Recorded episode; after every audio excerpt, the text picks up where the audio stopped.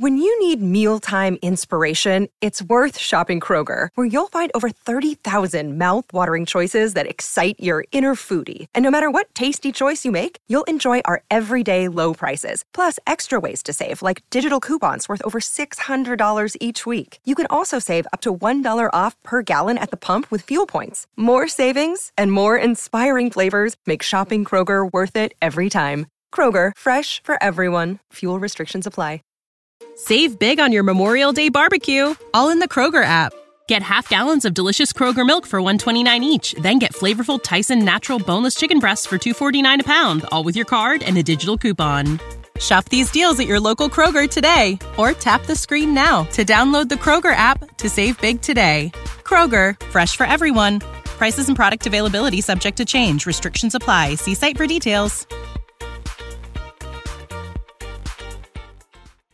From the President's Office, March 31st, 1968. Good evening, my fellow Americans.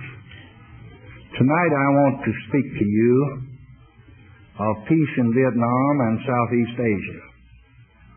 No other question so preoccupies our people. No other dream so absorbs the 250 million human beings who live in that part of the world. No other goal motivates American policy in Southeast Asia. For years, representatives of our governments and others have traveled the world seeking to find a basis for peace talks. Since last September, they have carried the offer that I made public at San Antonio. And that offer was this that the United States would stop its bombardment of North Vietnam when that would lead promptly to productive discussions, and that we would assume that North Vietnam would not take military advantage of our restraint. Hanoi denounced this offer both privately and publicly.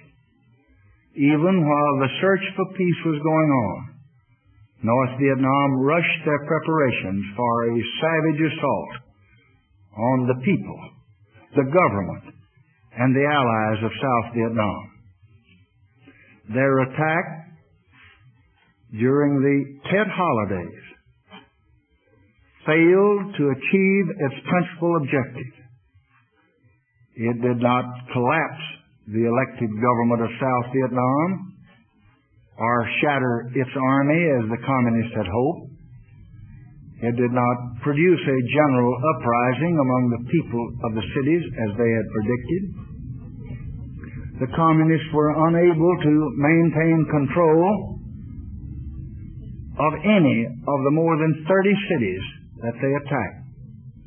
And they took very heavy casualties.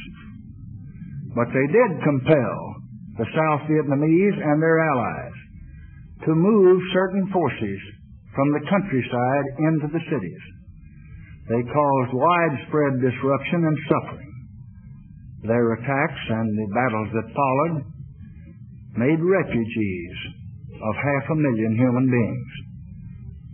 The communists may renew their attack any day.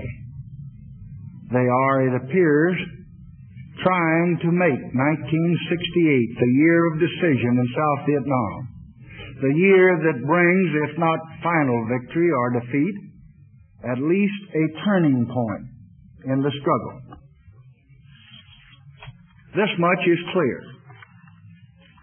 If they do mount another round of heavy attacks, they will not succeed in destroying the fighting power of South Vietnam and its allies. But tragically, this is also clear. Many men on both sides of the struggle will be lost. A nation that has already suffered 20 years of warfare will suffer once again. Armies on both sides will take new casualties. And the war will go on. There is no need for this to be so. There is no need to delay the talks that could bring an end to this long and this bloody war. Tonight, I renew the offer I made last August to stop the bombardment of North Vietnam. We ask that talks begin promptly, that they be serious talks on the substance of peace. We assume that during those talks, Hanoi will not take advantage of our restraint. We are prepared to move immediately toward peace through negotiations. So tonight, in the hope that this action will lead to early talks, I am taking the first step to de-escalate the conflict. We are reducing, substantially reducing, the present level of hostilities. And we are doing so unilaterally and at once. Tonight I have ordered our aircraft and our naval vessels to make no attacks on North Vietnam, except in the area north of the demilitarized zone where the continuing enemy buildup directly threatens Allied forward positions and where the movement of their troops and supplies are clearly related to that threat. The area in which we are stopping our attacks includes almost 90% of North Vietnam's population and most of its territory. Thus, there will be no attacks around the principal populated areas or in the food producing areas of North Vietnam even this very limited bombing of the North could come to an early end if our restraint is matched by restraint in Hanoi. But I cannot, in good conscience, stop all bombing so long as to do so would immediately and directly endanger the lives of our men and our allies. Whether a complete bombing halt becomes possible in the future will be determined by events. Our purpose in this action is to bring about a reduction in the level of violence that now exists. It is to save the lives of brave men and to save the lives of innocent women and children. It is to permit the contending forces to move closer to a political settlement. And tonight I call upon the United Kingdom and I call upon the Soviet Union as co-chairman of the Geneva conferences and as permanent members of the United Nations Security Council to do all they can to move from the unilateral act of de-escalation that I have just announced toward genuine peace in Southeast Asia.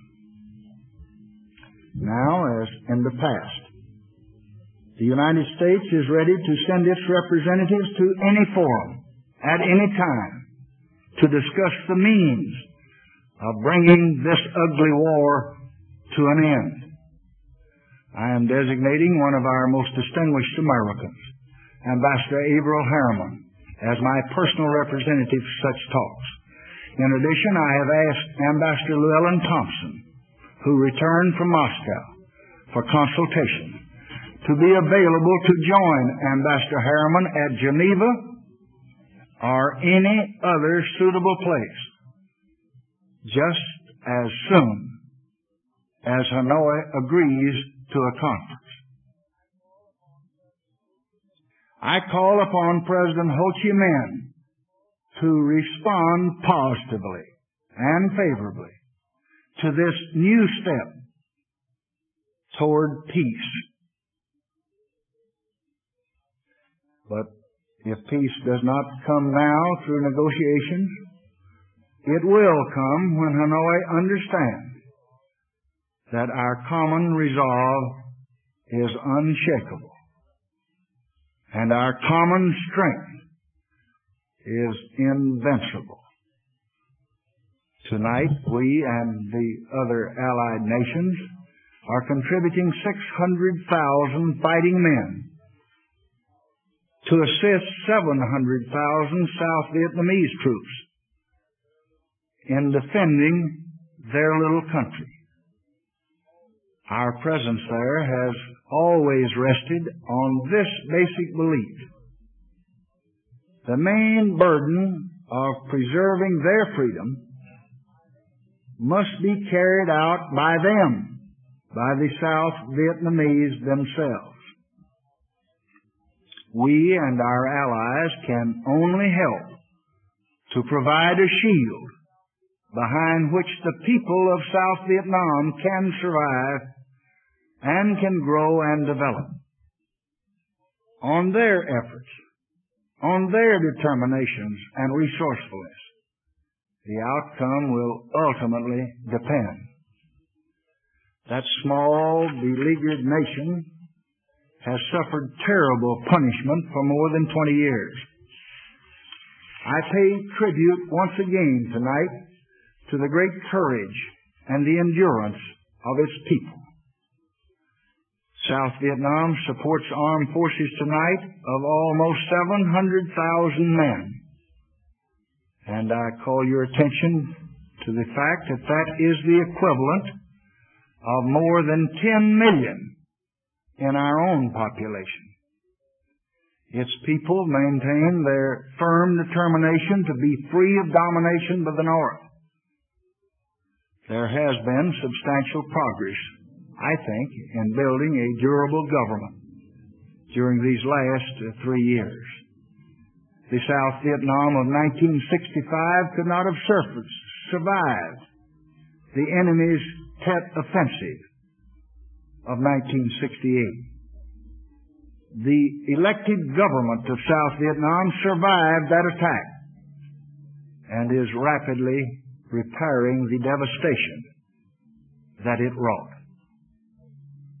The South Vietnamese know that further efforts are going to be required to expand their own armed forces, to move back into the countryside as quickly as possible, to increase their taxes, to select the very best men that they have for civil and military responsibilities, to achieve a new unity within their constitutional government, and to include in the national effort all those groups who wish to preserve South Vietnam's control over its own destiny. Last week, President Thieu ordered the mobilization of 135,000 additional South Vietnamese. He plans to reach as soon as possible a total military strength of more than 800,000 men. To achieve this, the government of South Vietnam started the drafting of 19-year-olds on March 1st. On May 1st, the government will begin the drafting of 18-year-olds. Last month, 10,000 men volunteered for military service. That was two and a half times the number of volunteers during the same month last year. Since the middle of January, more than 48,000 South Vietnamese have joined the armed forces, and nearly half of them volunteered to do so. All men in the South Vietnamese armed forces have had their tours of duty extended for the duration of the war, and reserves are now being called up for immediate active duty. President Thieu told his people last week, I quote, we must make greater efforts. We must accept more sacrifices because, as I have said many times, this is our country. The existence of our nation is at stake. And this is mainly a Vietnamese responsibility. He warned his people that a major national effort is required to root out corruption and incompetence at all levels of government. We applaud this evidence of determination on the part of South Vietnam. Our first priority will be to support their effort. We shall accelerate the reequipment of South Vietnam's armed forces in order to meet the enemy's increased firepower. And this will enable them progressively to undertake a larger share of combat operations against the communist invaders. On many occasions, I have told the American people that we would send to Vietnam those forces that are required to accomplish our mission there. So, with that as our guide, we have previously authorized a force level of approximately 525,000. Some weeks ago, to help meet the enemy's new offensive, we sent to Vietnam about 11,000 additional Marine and airborne troops. They were deployed by air in 48 hours on an emergency basis. But the artillery and the tank and the aircraft and medical and other units that were needed to work with and to support these infantry troops in combat could not then accompany them by air on that short notice. In order that these forces may reach maximum combat effectiveness, the Joint Chiefs of Staff have recommended to me that we should prepare to send during the next five months the support troops totaling approximately 13,500 men. A portion of these men will be made available from our active forces. The balance will come from reserve component units, which will be called up for service. The actions that we have taken since the beginning of the year to re-equip the South Vietnamese forces to meet our responsibilities in Korea as well as our responsibilities in Vietnam, to meet price increases and the cost of activating and deploying these reserve forces, to replace helicopters and provide the other military supplies we need, all of these actions are going to require additional expenditures. The tentative estimate of those additional expenditures is $2.5 billion in this fiscal year and two billion six hundred million in the next fiscal year. These projected increases in expenditures for our national security will bring into sharper focus the nation's need for immediate action. Action to protect the prosperity of the American people and to protect the strength and the stability of our American dollar. On many occasions, I have pointed out that without a tax bill or decreased expenditures, next year's deficit would again be around $20 billion. I have emphasized the need to set strict priorities in our spending. I have stressed that failure to act and to act promptly and decisively would raise very strong doubts throughout the world about America's willingness to keep its financial house in order. Yet Congress has not acted. And tonight we face the sharpest financial threat in the post-war era. A threat to the dollar's role as the keystone of international trade and finance in the world. Last week at the Monetary Conference in Stockholm, the major industrial countries decided to take a big step toward creating a new international monetary asset that will strengthen the international monetary system. And I'm very proud of the very able work done by Secretary Fowler and Chairman Martin of the Federal Reserve Board. But to make this system work, the United States just must bring its balance of payments to or very close to equilibrium. We must have a responsible fiscal policy in this country. The passage of a tax bill now, together with expenditure control that the Congress may desire and dictate, is absolutely necessary to protect this nation's security and to continue our prosperity and to meet the needs of our people. Now, what is at stake is seven years of unparalleled prosperity. In those seven years, the real income of the average American after taxes rose by almost 30%. A gain as large as that of the entire preceding 19 years. So the steps that we must take to convince the world are exactly the steps that we must take to sustain our own economic strength here at home. In the past eight months, prices and interest rates have risen because of our inaction. We must therefore now do everything we can to move from debate to action, from talking to voting. And there is, I believe, I hope there is, in both houses of the Congress, a growing sense of urgency that this situation just must be acted upon and must be corrected. My budget in January, we thought, was a tight one. It fully reflected our evaluation of most of the demanding needs of this nation. But in these budgetary matters, the President does not decide alone. The Congress has the power and the duty to determine appropriations and taxes. And the Congress is now considering our proposals.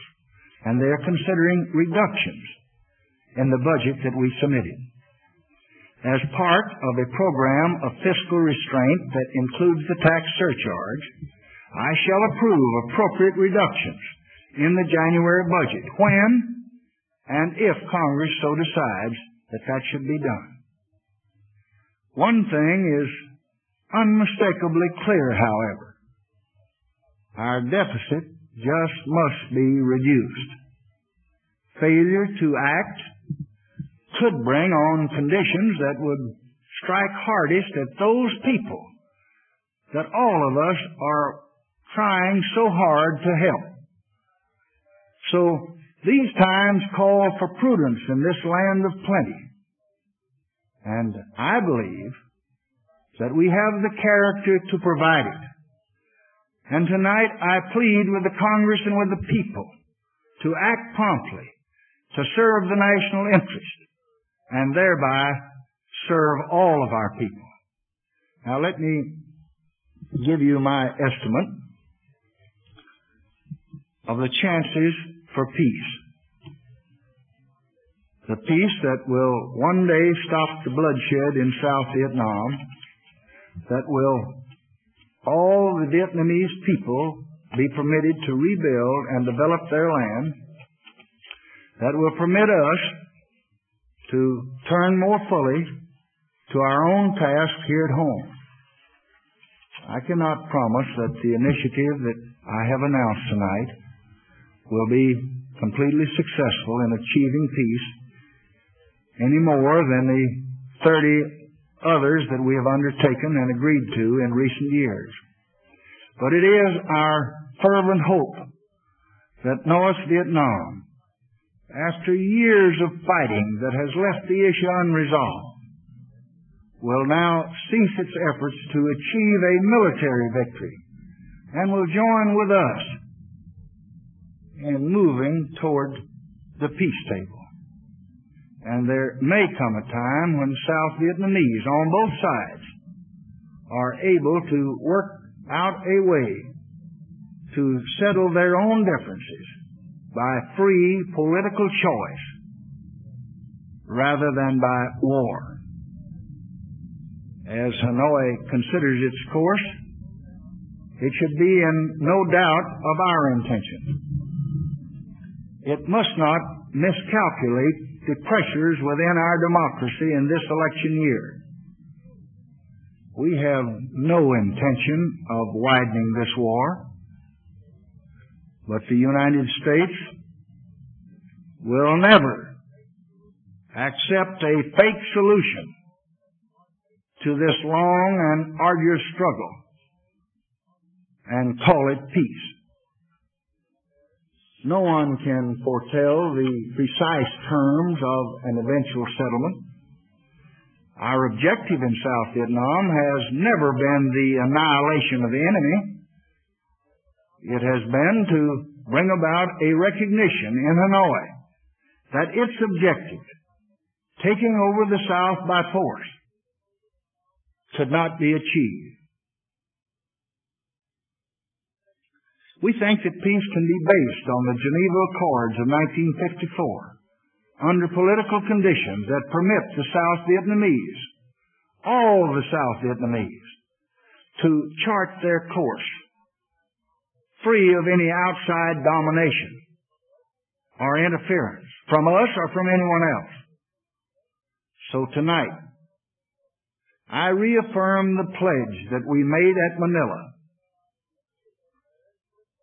that we are prepared to withdraw our forces from South Vietnam as the other side withdraws its forces to the north, stops the infiltration, and the level of violence thus subsides. Our goal of peace and self-determination in Vietnam is directly related to the future of all of Southeast Asia where much has happened to inspire confidence during the past 10 years. And we have uh, done all that we knew how to do to contribute and to help build that confidence.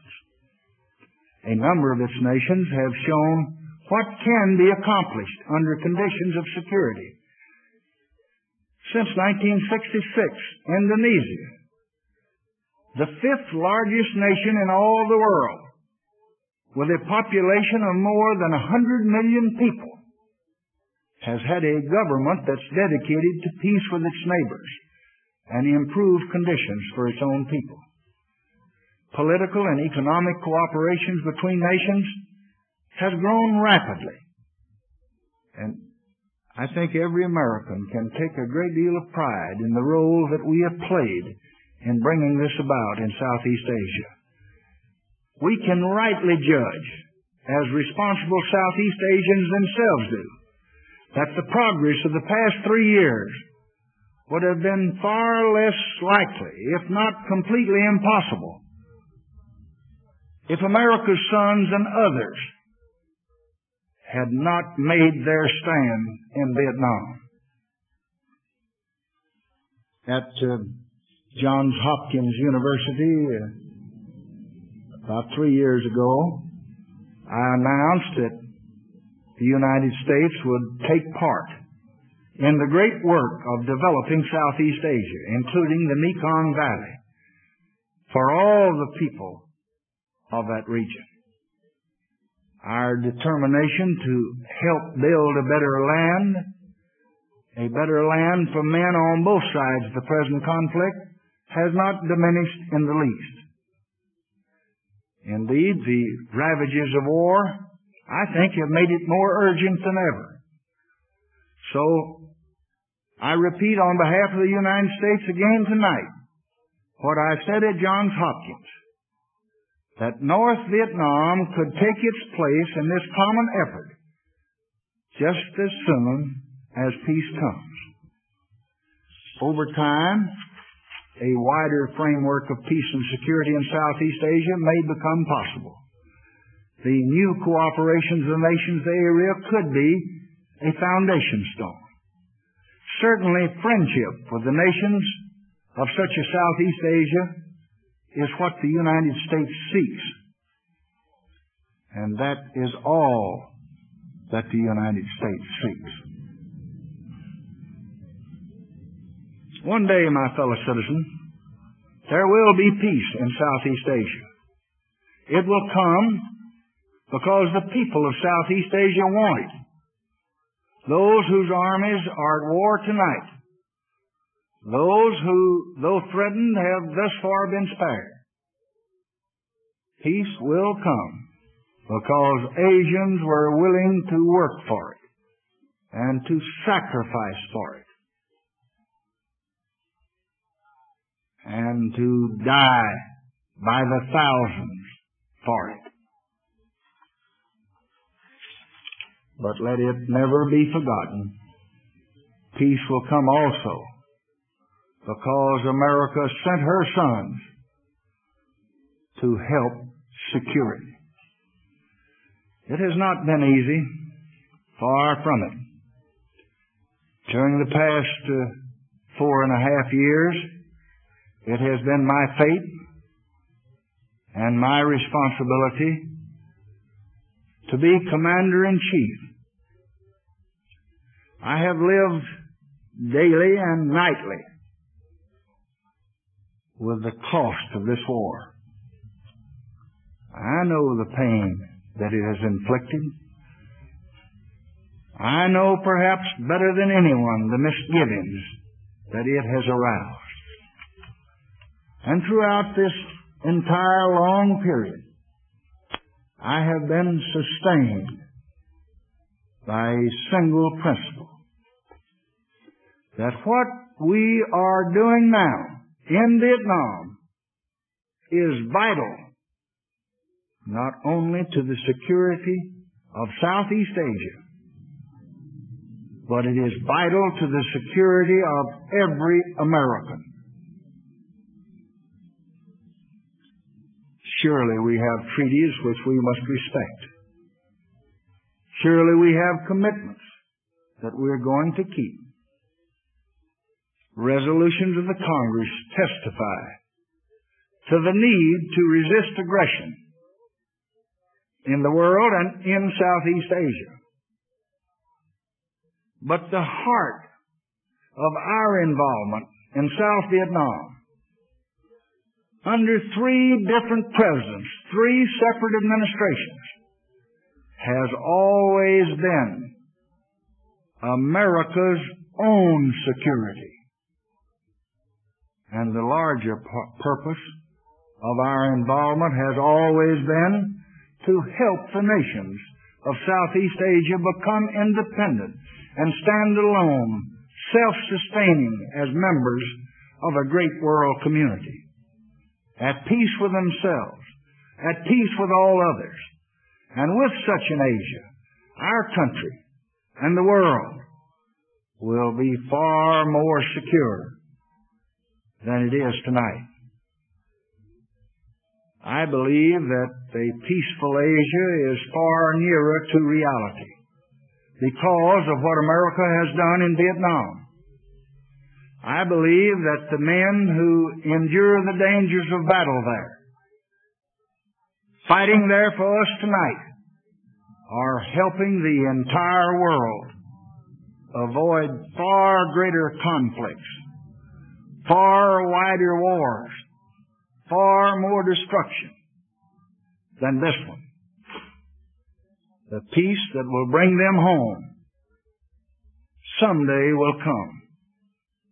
Tonight, I have offered the first in what I hope will be a series of mutual moves toward peace. I pray that it will not be rejected by the leaders of North Vietnam. I pray that they, they will accept it as a means by which the sacrifices of their own people may be ended.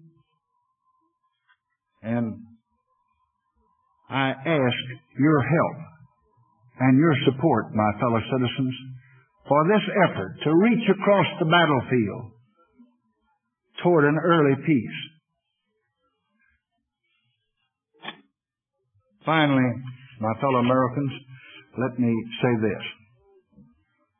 Of those to whom much is given, much is asked. I cannot say, and no man could say, that no more will be asked of us. Yet I believe that now, no less than when the decade began, this generation of Americans is willing to pay any price, bear any burden, meet any hardship, support any friend, oppose any foe, to assure the survival and the success of liberty since those words were spoken by John F. Kennedy, the people of America have kept that compact with mankind's noblest cause, and we shall continue to keep it. Yet I believe that we must always be mindful of this one thing. Whatever the trials and the tests ahead, the ultimate strength of our country and our cause will lie not in powerful weapons or infinite resources or boundless wealth, but will lie in the unity of our people. This I believe very deeply.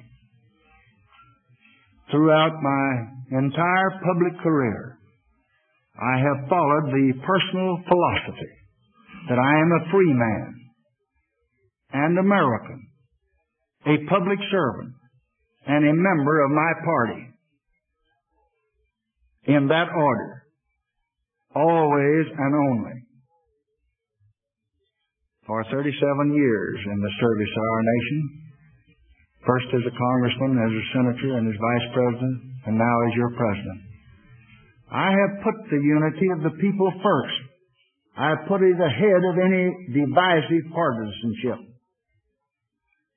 And in these times, as in times before, it is true that a house divided against itself by the spirit of faction, of party, of region, of religion, of race, is a house that cannot stand.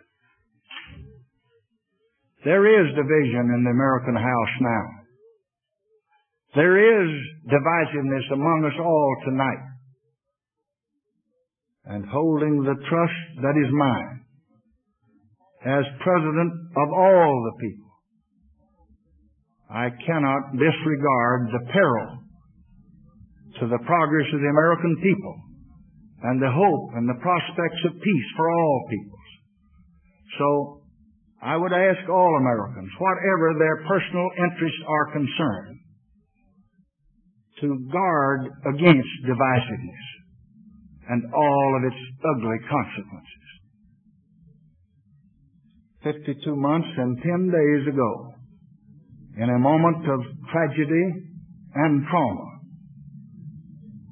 the duties of this office fell upon me. I asked then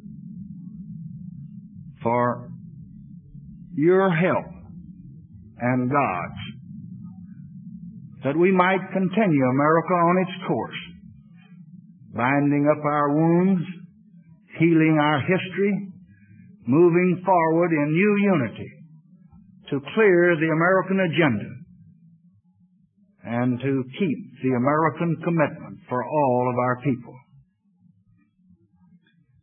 United, we have kept that commitment. And united, we have enlarged that commitment.